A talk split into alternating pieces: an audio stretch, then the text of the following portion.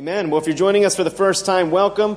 And as we've been going through the Gospels in chronological order, we are in a different Gospel each and every week. But for the past few weeks, we've been in the Gospel of John. And we've been covering John chapter 8. And at this point in time, Jesus is on his way into Jerusalem, where he's going to meet the cross. He's going to be crucified.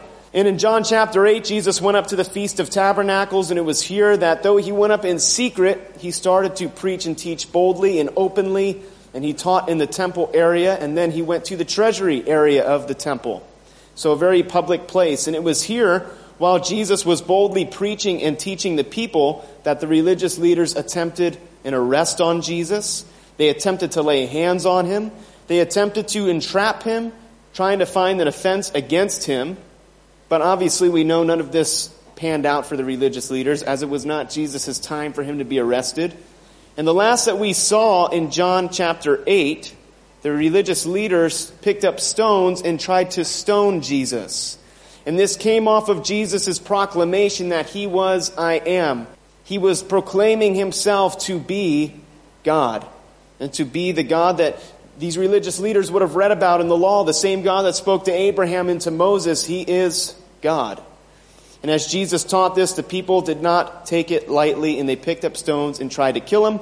However, Jesus, he slipped past them and left. And that's where we were at last week. So today we're actually going to be in the Gospel of Luke. So turn with me in your Bibles to the Gospel of Luke, chapter 10. We're going to start today in verse 1 and we're going to see what happens next after Jesus left the temple in Judea. So Luke chapter 10, we're just going to start in verse 1. Let's see what it says. After these things, the Lord appointed 70 others also and sent them two by two before his face into every city and place where he himself was about to go. So after Jesus' time in the temple in Judea, he appoints 70 people to go out to prepare the way for him, sending them into cities that he himself will enter shortly. Now this is fascinating because it shows us that Jesus, he had more followers than just the 12. We know at least there were 70 here who believed in him and Jesus had appointed them and was sending them out. But we know that Jesus, he closely mentored the 12 and even within the 12 closely mentored and discipled three, Peter, James, and John but there were more followers than just the 12. And that was a really cool picture for me because it was a reminder that God's church is so much bigger than what we make it out to be. Many times as we're in church, we, we, we just see our brothers and sisters who are within these four walls and we think this is the church. That's not the case. The church is so much bigger than these four walls. And we've put up so many walls through denominations and through so many, so many divisions when really we're one family in Christ if they're teaching the word of truth and they believe what we believe that Jesus Christ is who he says he is. And so it's a neat picture. Now, we're not told the identity of these 70 people, only that they were followers of Jesus. And the author Luke tells us that Jesus appointed these 70 to go out. The word appointed here, it means to proclaim one as elected in the highest form of office. This word would be the word that would be used to describe a king being appointed to kingship and for someone to be appointed into the highest form of service. And it's really neat how this is the word that Jesus uses or the Gospel of Luke uses describing how Jesus appointed these 70 to go out. Because as Jesus appointed these 70, so he appointed us, and he has called these 70 and us to the highest form of service we possibly could do. And what is that? To share the gospel of Jesus Christ and to proclaim the coming of Jesus. Now, when you think about going out and sharing the gospel and telling people about your faith, do you view that as the highest form of service? Do you view that as Uh, a, a tremendous responsibility and a privilege, or do you view it as a chore? Do you view it as, I don't want to do that. I don't want to go out and share Jesus. I don't want people to tell me to go out and share Jesus. This is the highest form of service we've been appointed to as Christians. To go out with the truth that we've received in Jesus and to share it with others. Now, what's also amazing is Jesus appointed these 70 to go out. Jesus has appointed us to go out. He has qualified us for the work of ministry. That's amazing.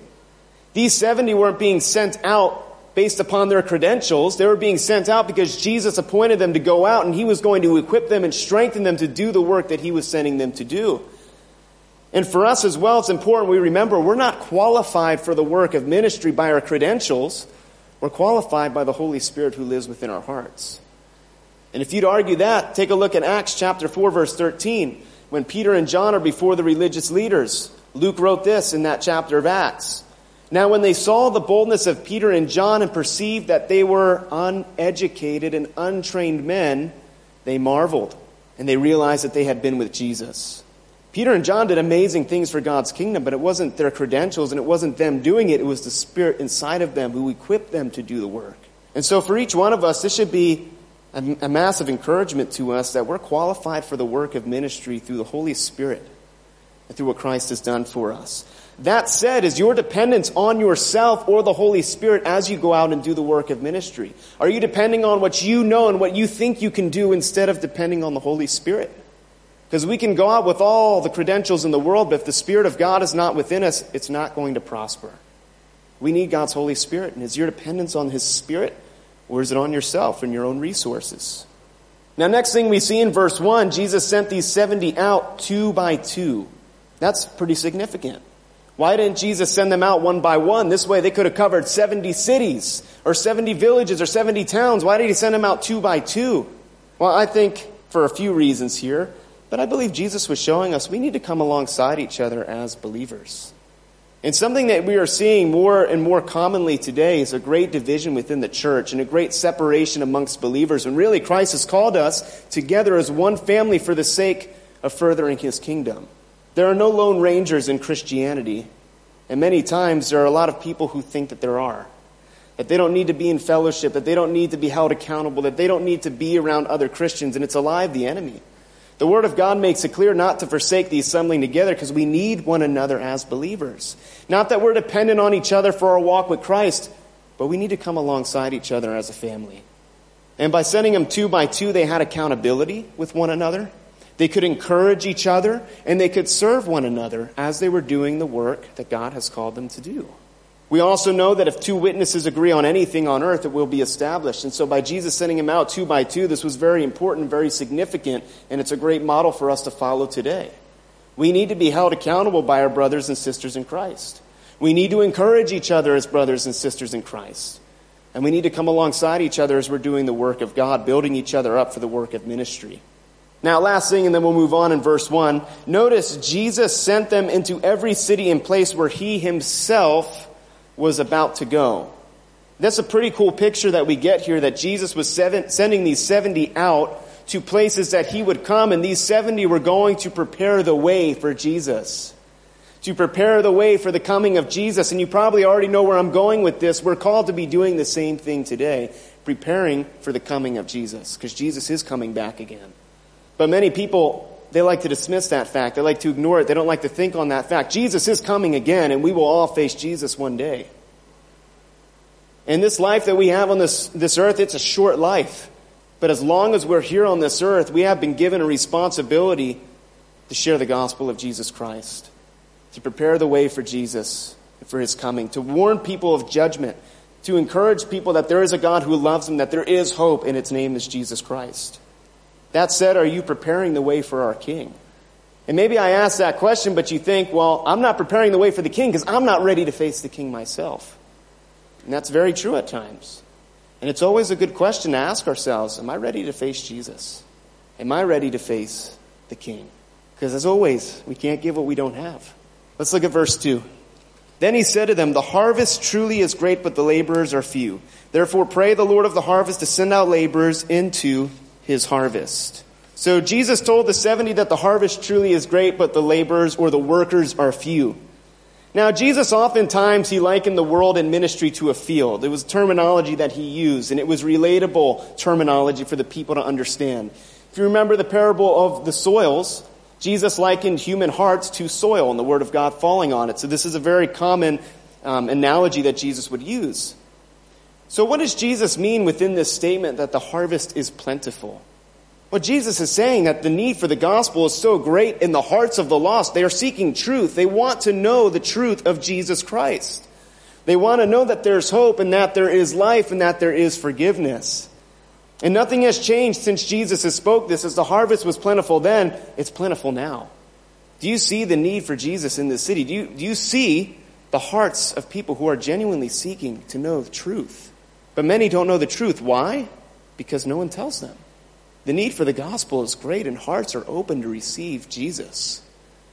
But as Paul would write in Romans 10, how will they hear unless someone tells them? And so, once again, as Christ is sending us out, he wants us to see the need for the gospel. He wants us to share and preach the gospel. Now, what does Jesus mean when he says the workers are few? Because you look in Chiang Mai, it doesn't look like the workers are few. There's a lot of missionaries here. I remember when we were in Burma, if you saw a Westerner, you stopped and acknowledged each other. It was very uncommon to see another Westerner, and you, well, wow, you're here. Then I came to Chiang Mai, and there's missionaries everywhere. There's, not, there's another one. There's another one. So, what does Jesus mean when he says the laborers are few? Was that only in reference to the time Jesus was in? No, the laborers are still few today. Because not many are willing to go out and share the gospel, and there are many amongst us who have gone out into the mission field but yet don't share the gospel. And this is a great tragedy. And it happens to all of us where we get so caught up in the work of ministry that we end up neglecting our responsibility to share Jesus and preach the gospel to the lost. Where we get so centered upon people groups instead of the people God's placed right in front of us. And God has been convicting my heart hard on this because many times I want to segregate into the groups that I want to minister to, and there's so many people who pass by me daily. And so maybe there's a lot of missionaries here, but the truth remains the truth. We need to go out and share Jesus. And this is a sad statistic, but it's still true today. There's more missionaries here than anywhere else in Asia, and one can make the argument in the world, and yet there's 1% Christian. And that's not to say we're responsible for changing hearts. We can't. Only the Spirit can, but are we going out and sharing? Going to a different country doesn't make us missionaries. Being a Christian makes us a missionary. And each one of us are called to share Jesus. Are we doing it? And maybe you've been believing the lie of the enemy that you're not equipped enough to go out and share Jesus, that you don't have what it takes to go out and evangelize, that it's not your spiritual gifting. That's not true because the Spirit of God lives in each one of our hearts as Christians, and the Holy Spirit will give you the boldness to preach and teach Jesus. All we have to do is be faithful and obedient to the Spirit of God and His leading and go out and do it. Or maybe you're believing the other lie that the enemy has blinded many to, and that you're comfortable living your life and your comfortability has become a hindrance to your obedience to the gospel? Are you going out and sharing? And maybe you're here today and you've been ministering and you've been discouraged lately in the work of ministry because Satan wants nothing more than for you to be worn out and burnt out. And I want to encourage you continue on in the work that Christ has called for us. Continue on in the ministry God has called you to. Galatians 6 9, Paul wrote this Let us not grow weary while doing good, for in due season we shall reap if we do not lose heart. Let's look at verses 3 through 8. Go your way. Behold, I send you out as lambs among wolves. Carry neither money bag, knapsack, nor sandals, and greet no one along the road. But whatever house you enter, first say, Peace to this house. And if a son of peace is there, your peace will rest on it. If not, it will return to you. And remain in the same house, eating and drinking such things as they give, for the laborer is worthy of his wages. Do not go from house to house. Whatever city you enter and they receive you, eat such things as are set before you. So Jesus told these 70 that he was sending them out as sheep amongst wolves, and Christ sending us out is the same picture. He's sending us out as sheep amongst wolves. Now, why does Jesus describe the church as sheep? Why would he use this terminology to describe us going out as sheep? Well, I think there's a few reasons here. First and foremost, a sheep is a very dependent creature. If you ever look at a sheep, it's not the most intelligent one. That's, I'm not saying anyone's not intelligent in here, right? Some of us are sharper than others, right? But sheep are very dependent. And if you watch a sheep, sometimes the sheep will get stuck in a ditch. The shepherd will come lift the sheep out, and the sheep will get stuck in the ditch it just got rescued from. That's what sheep do. They need to be guided, they need to be led. Without a shepherd, the sheep are going to die. And do you see the picture? Us being sent out as sheep, we're not dependent in the work of ministry, we, we need the Holy Spirit. Uh, we're not independent, I'm sorry. We're not independent in the work of ministry. We're dependent. We need the Holy Spirit. We can't do anything without our shepherd, Jesus Christ, and his leading and his guidance. Apart from God's Spirit, we can do nothing. And there's many Christians trying to reach the world going against the leading of the Holy Spirit. And that fruit, there will be no fruit from that. We need God's Spirit. Number two, a lamb is innocent. If you go up to a lamb, it's not going to attack you and kill you. A lamb is an innocent creature. And Christ has called us to go out in love, to turn the other cheek, to be set apart, to live like Him. And when Jesus sent us out, He made a clear distinction. He said, Your sheep in the world is like wolves. He didn't say you're the same. There's a clear distinction, and there should be a clear difference between us and the world. We should be going out and loving others. Even when it's not fair, when it doesn't make sense, even when people wrong us. The response is to love. And the message we should be sharing with our brothers and sisters here in this world, we have to love. This is what Christ commanded us to do. Number three, why would Jesus describe us as sheep? Because this is the life that Jesus exemplified for us. He modeled this lifestyle. He lived a perfect, sinless life. He didn't repay evil when evil was dealt to him. And the idea of being sent out like a lamb, it's one of servant leadership. And this is what Jesus exemplified. He was a servant leader. And when people mocked him and reviled him, he didn't re- return it with evil. 1 Peter chapter 2 verse 23 says, When he was reviled, he did not revile in return. When he suffered, he did not threaten, but committed himself to him who judges righteously. Isaiah 53 7 says this, he was oppressed and he was afflicted, yet he opened not his mouth. He was led as a lamb to the slaughter, and as a sheep before its shearers is silent, so he opened not his mouth. And so if this is how Jesus modeled for us how to live and minister, we should be following that example. Now, why would Jesus send these 70 out without any supplies? Why would he send them out and actually forbidding them to take anything? He said, don't take anything with you. For the American in us, if you're from America, that doesn't make any sense. Why would Jesus tell them to go out without any supplies? And for us as Christians, is Jesus telling us to get rid of everything that we own in order to serve Him? No. But I think the message of Jesus was clear for these people. I think he was trying to establish a heart set for these people that they were nothing but pilgrims and sojourners in this earth. That they shouldn't be blinded and distracted by the things and the cares and the riches of this world. Why? Because they had to focus on the ministry that God had called them to and to what he was placing right in front of them.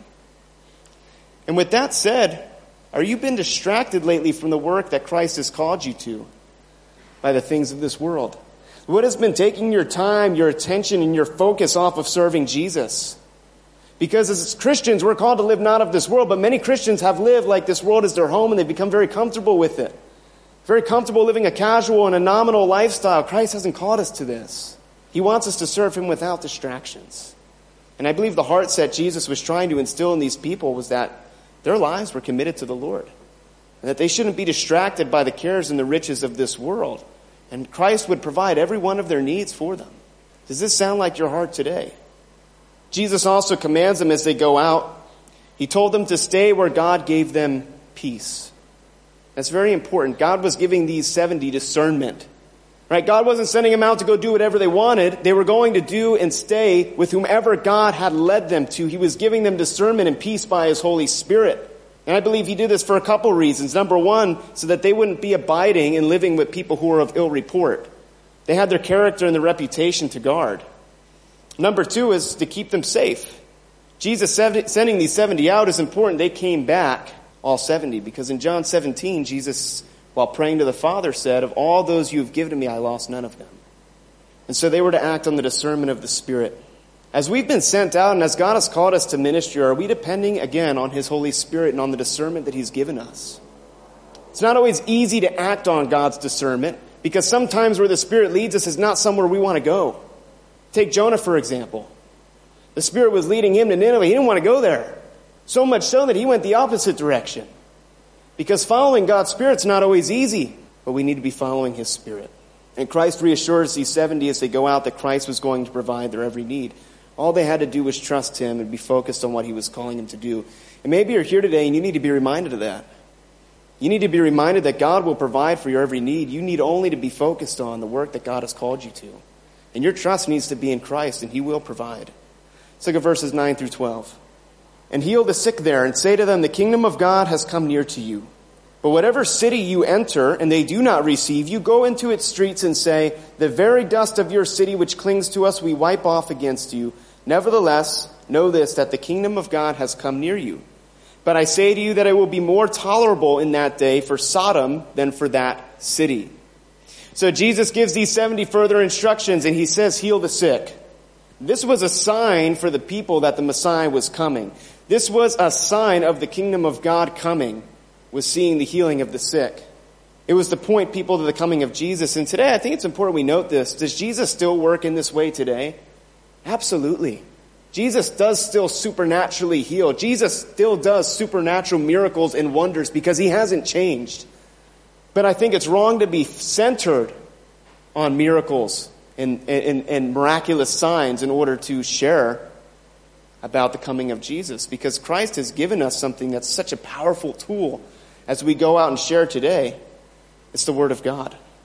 He's given us His Word. And this is what we have to point people to. But God still supernaturally heals, and I think it's important to note that.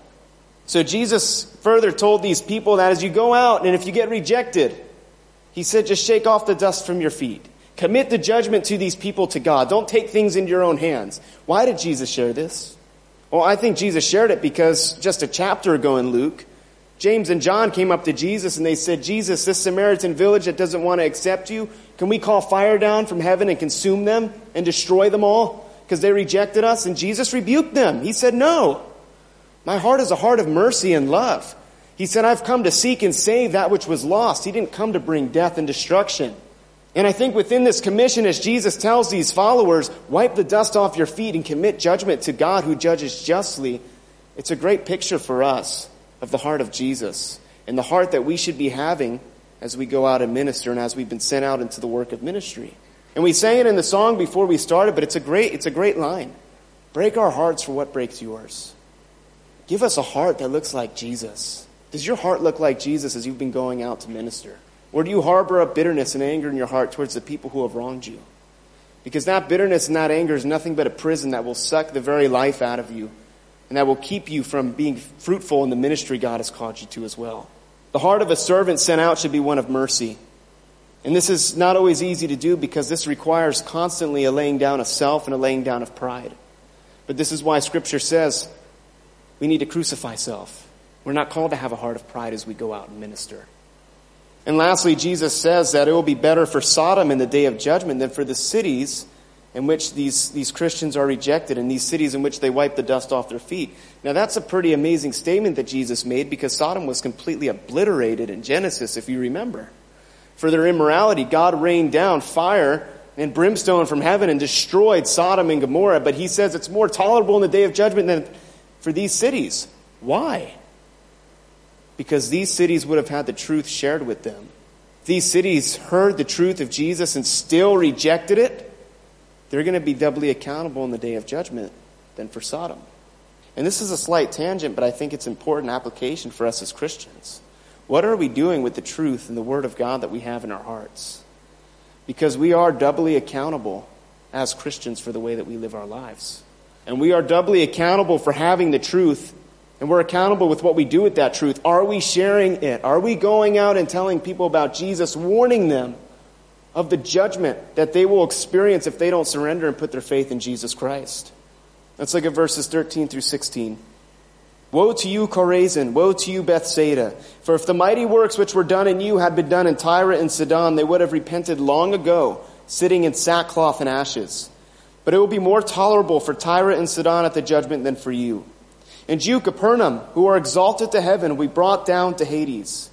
He who hears you hears me. He who rejects you rejects me.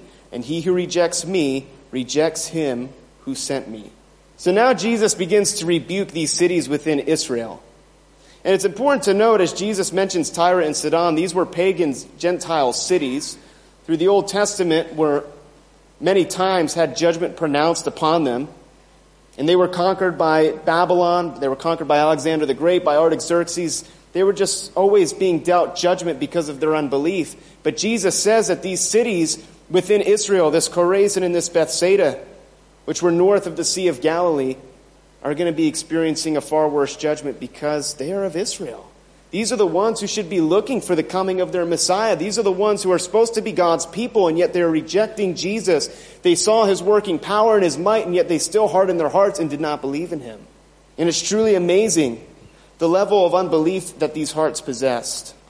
So, because they saw the working power of God and rejected it, they had a strict judgment. And again, as we just kind of shared briefly in the last few verses, I think this is also an important tangent that we're going to go on real quick, but it's a good application. Jesus is saying that because these cities have heard the truth and they refuse to act on the truth, they're going to have a strict judgment. Jesus said in, in Luke chapter 12, verse 48, he says, For everyone to whom much is given, from him much will be required. And to whom much has been committed of him, they will ask the more. And this is a great reminder for us as Christians that as we have been entrusted with the truth and the gospel of Jesus Christ, we need to go out and proclaim it. We need to go out and share. With who? The people we want to share with? No, the people God places in front of us. When? When it's convenient for me? No. Whenever the God's Spirit leads us to. Because many people today, they don't believe that it's a sin to not share the gospel, but that's not true because in James chapter 4 verse 17, James says, anyone who knows to do good and does not do it, to him it is sin.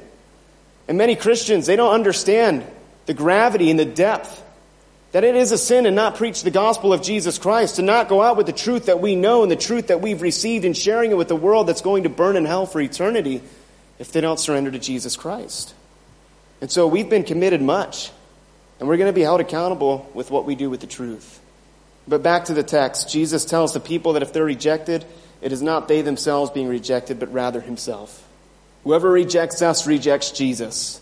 And I believe Jesus shared this as an encouragement. Why? Because if sharing the gospel was about acceptance, we would never make it. We would never make it if it was about acceptance. But the sharing of the gospel is not about acceptance, it's about obedience to God. And this is why Jesus taught his disciples do not be men pleasers, but be God pleasers. Don't do what the world tells you to do, do what I've told you to do. Why?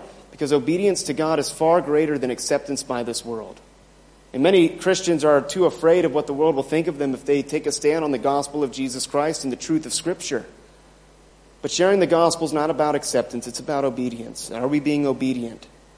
So get verses 17 through 18. Then the 70 returned with joy, saying, Lord, even the demons are subject to us in your name. And he said to them, I saw Satan fall like lightning from heaven. So we see the 70 come back. So we're not told exactly by the author Luke how much time had passed since they were sent out to the time they returned. But the 70 come back in verse 17. And there's a lot to unpack within these verses, but we're going to go through them quickly. Number one, notice in verse 17, the 70 all returned, and they all returned with joy. That's important. That's significant. Why? Because again, in John chapter 17, when Jesus prays to the Father, he tells the Father, Of all those you've committed to me, I lost none. So it was important that all 70 came back. But we know that this is not always the case, is it? When people are sent out to do the work of Jesus, sometimes it's not always the same result. Sometimes they don't always make it back. And I think it's important that we, to that we note this. Hebrews chapter 11 is a great example of this. It's a great chapter. You start reading, it's amazing. You go through this chapter of faith, but then you get towards the end and it kind of shifts a little bit. And the author says, but for some it wasn't like that. Some were imprisoned, some were tortured, some were killed, one was cut in half. Some, they, they didn't get to see the promises fulfilled because health and wealth are not a sign of success in the work of ministry. And this is a very common teaching that's being taught throughout many churches that if you're not healthy and you're not wealthy, then God's blessing's not on you, that it's all Satan. Well, that's not always the case. Because health and wealth are not the signs of success in the work of ministry. What is the sign of success? Being obedient to what God has called us to do and giving up whatever He requires of us to give up. And it's important that we note this. Sometimes the work is difficult. These all 70, they return with joy. And sometimes when we do the work that Christ has called us to, it's not always pleasant. It's hard at times. But we always have this example that we should always be coming back with joy, no matter what we're going through in ministry. Why?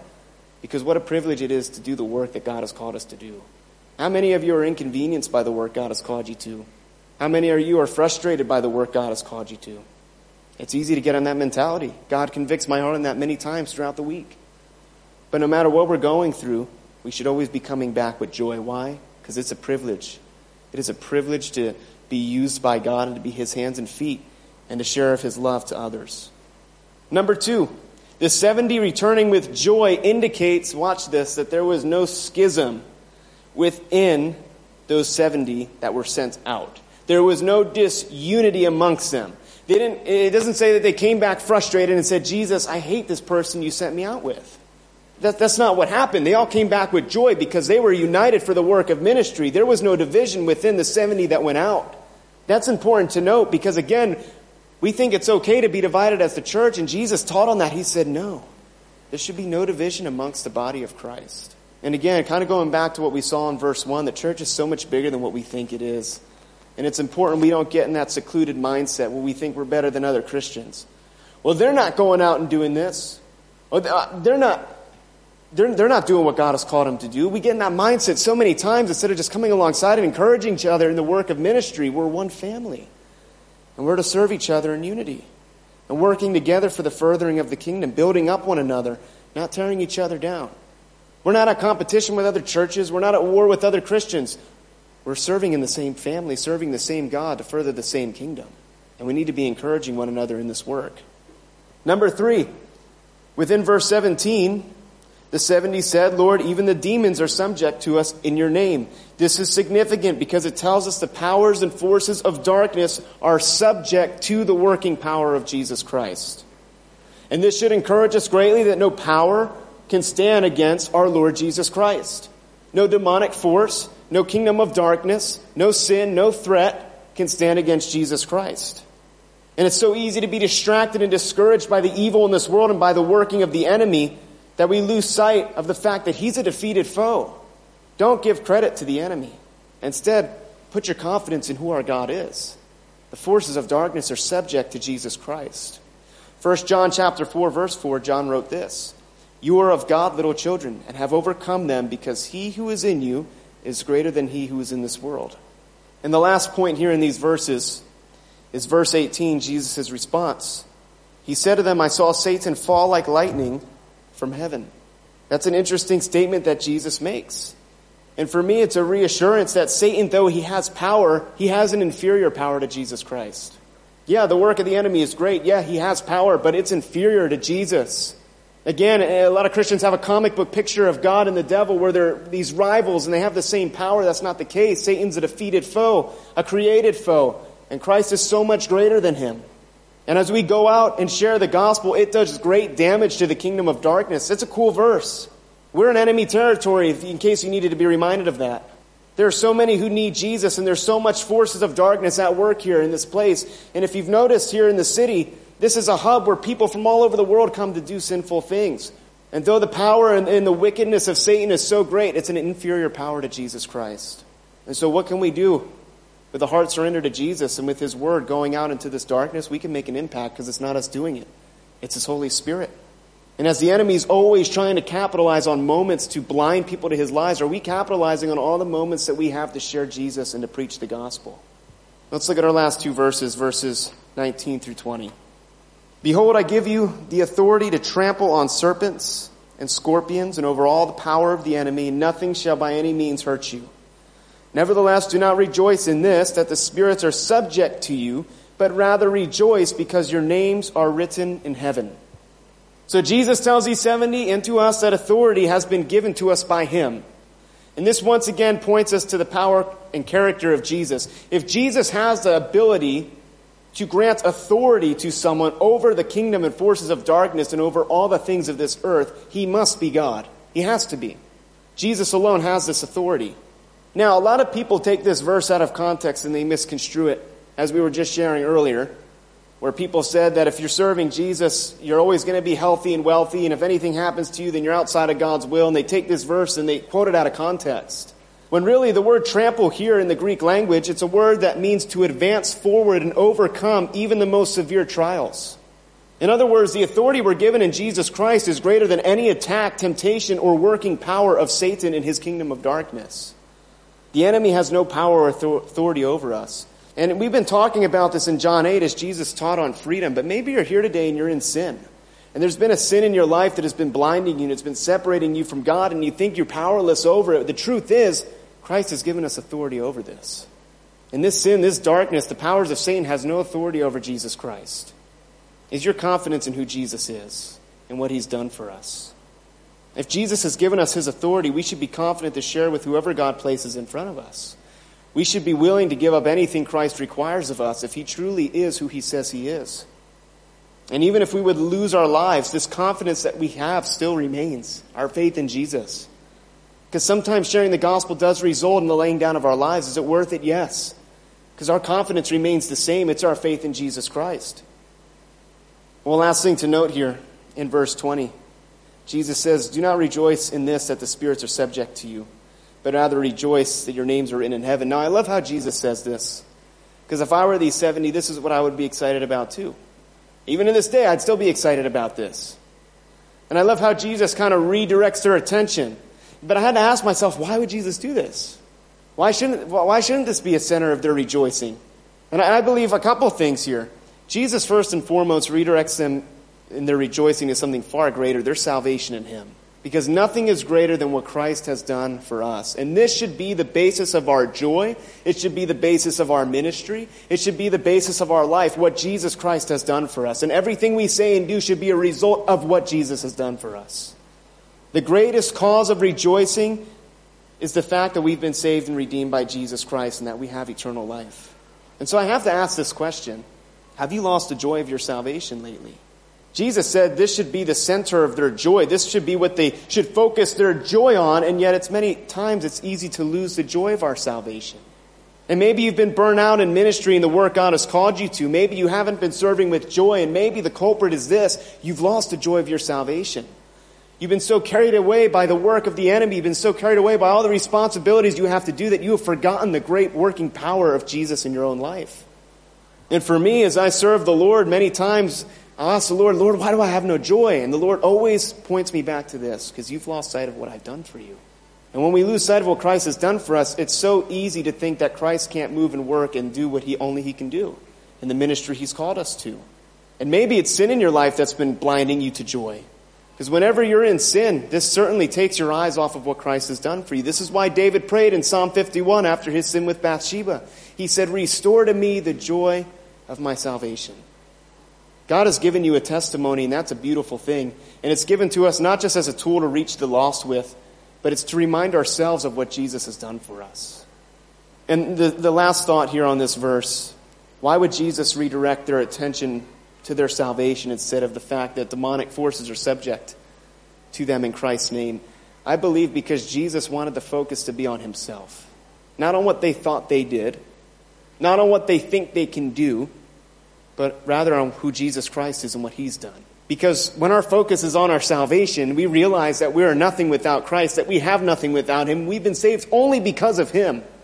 And when we go out and do the work that God has called us to, we can only do anything in and through him. Jesus has to be the center of everything that we say and do because we can do nothing without him. And so maybe your joy has been off of Jesus and it's on the things that you've done the things that you think you've done, the things that you know, the things that you think you can do, instead of what the Holy Spirit can do in and through your life. But this is a great basis of, our, of the ministry God has called us to. The foundation of the ministry God, Christ has called us to is the joy of our salvation, what Christ has done for us. So I'll wrap up with this and then we'll continue our worship. As we covered verses 1 through 20, we saw Jesus sending out the 70. And obviously, this commission to the 70, it's a commission to us. Christ didn't just commission his disciples to go out and preach the gospel to all creatures, he's commissioned us to do it as well. And so within this, what does living a sent out life look like? Number one, doing what we've been called to do. Serving one another as Christians in unity and love. Depending on Jesus, not ourselves, not our credentials, on Jesus. Displaying servant hearts. Not being distracted by the things of this world. Trusting God to provide for our needs committing ourselves to God and to His judgment, and of course, sharing the gospel. And so before we pray, let me just ask you this. What excuses are you making up to not be obedient to the calling to go out and preach the gospel? And that's a question to myself. What excuses do I come up with to keep me from going out to share of what Jesus Christ has done for me? And will these excuses be valid when I stand before Jesus and give account for the truth that He's entrusted me with? Are we going out and sharing? Let's pray. Heavenly Father, just thank you, Lord, for your goodness and mercy. We thank you, Lord, as we read this, as you've sent these out, Lord, that you've also sent us out, Lord. That you've appointed us to the highest form of service, to preach the gospel. And Lord, you've qualified us. We're not qualified by ourselves. Praise you, Lord, because we can never be qualified on our own. But Lord, you've qualified us by your Holy Spirit. Thank you that you're always with us, Lord, that you always provide for us, that you are faithful, God. And I pray, Lord, that we would just be obedient to the calling you've placed in our lives to go out and to share the gospel, Lord, to go out and be bold witnesses of what you've done and who you are, Lord. Father, I just thank you for this time that we had in your word. I pray, Lord, that your word would take deep root in our hearts, Father. We just thank you, God, so much for your goodness, for your compassion, for who you are. And Lord, we just pray that you're continue to be honored in this house today, Lord. We love and praise you, Lord. In Jesus' name, amen.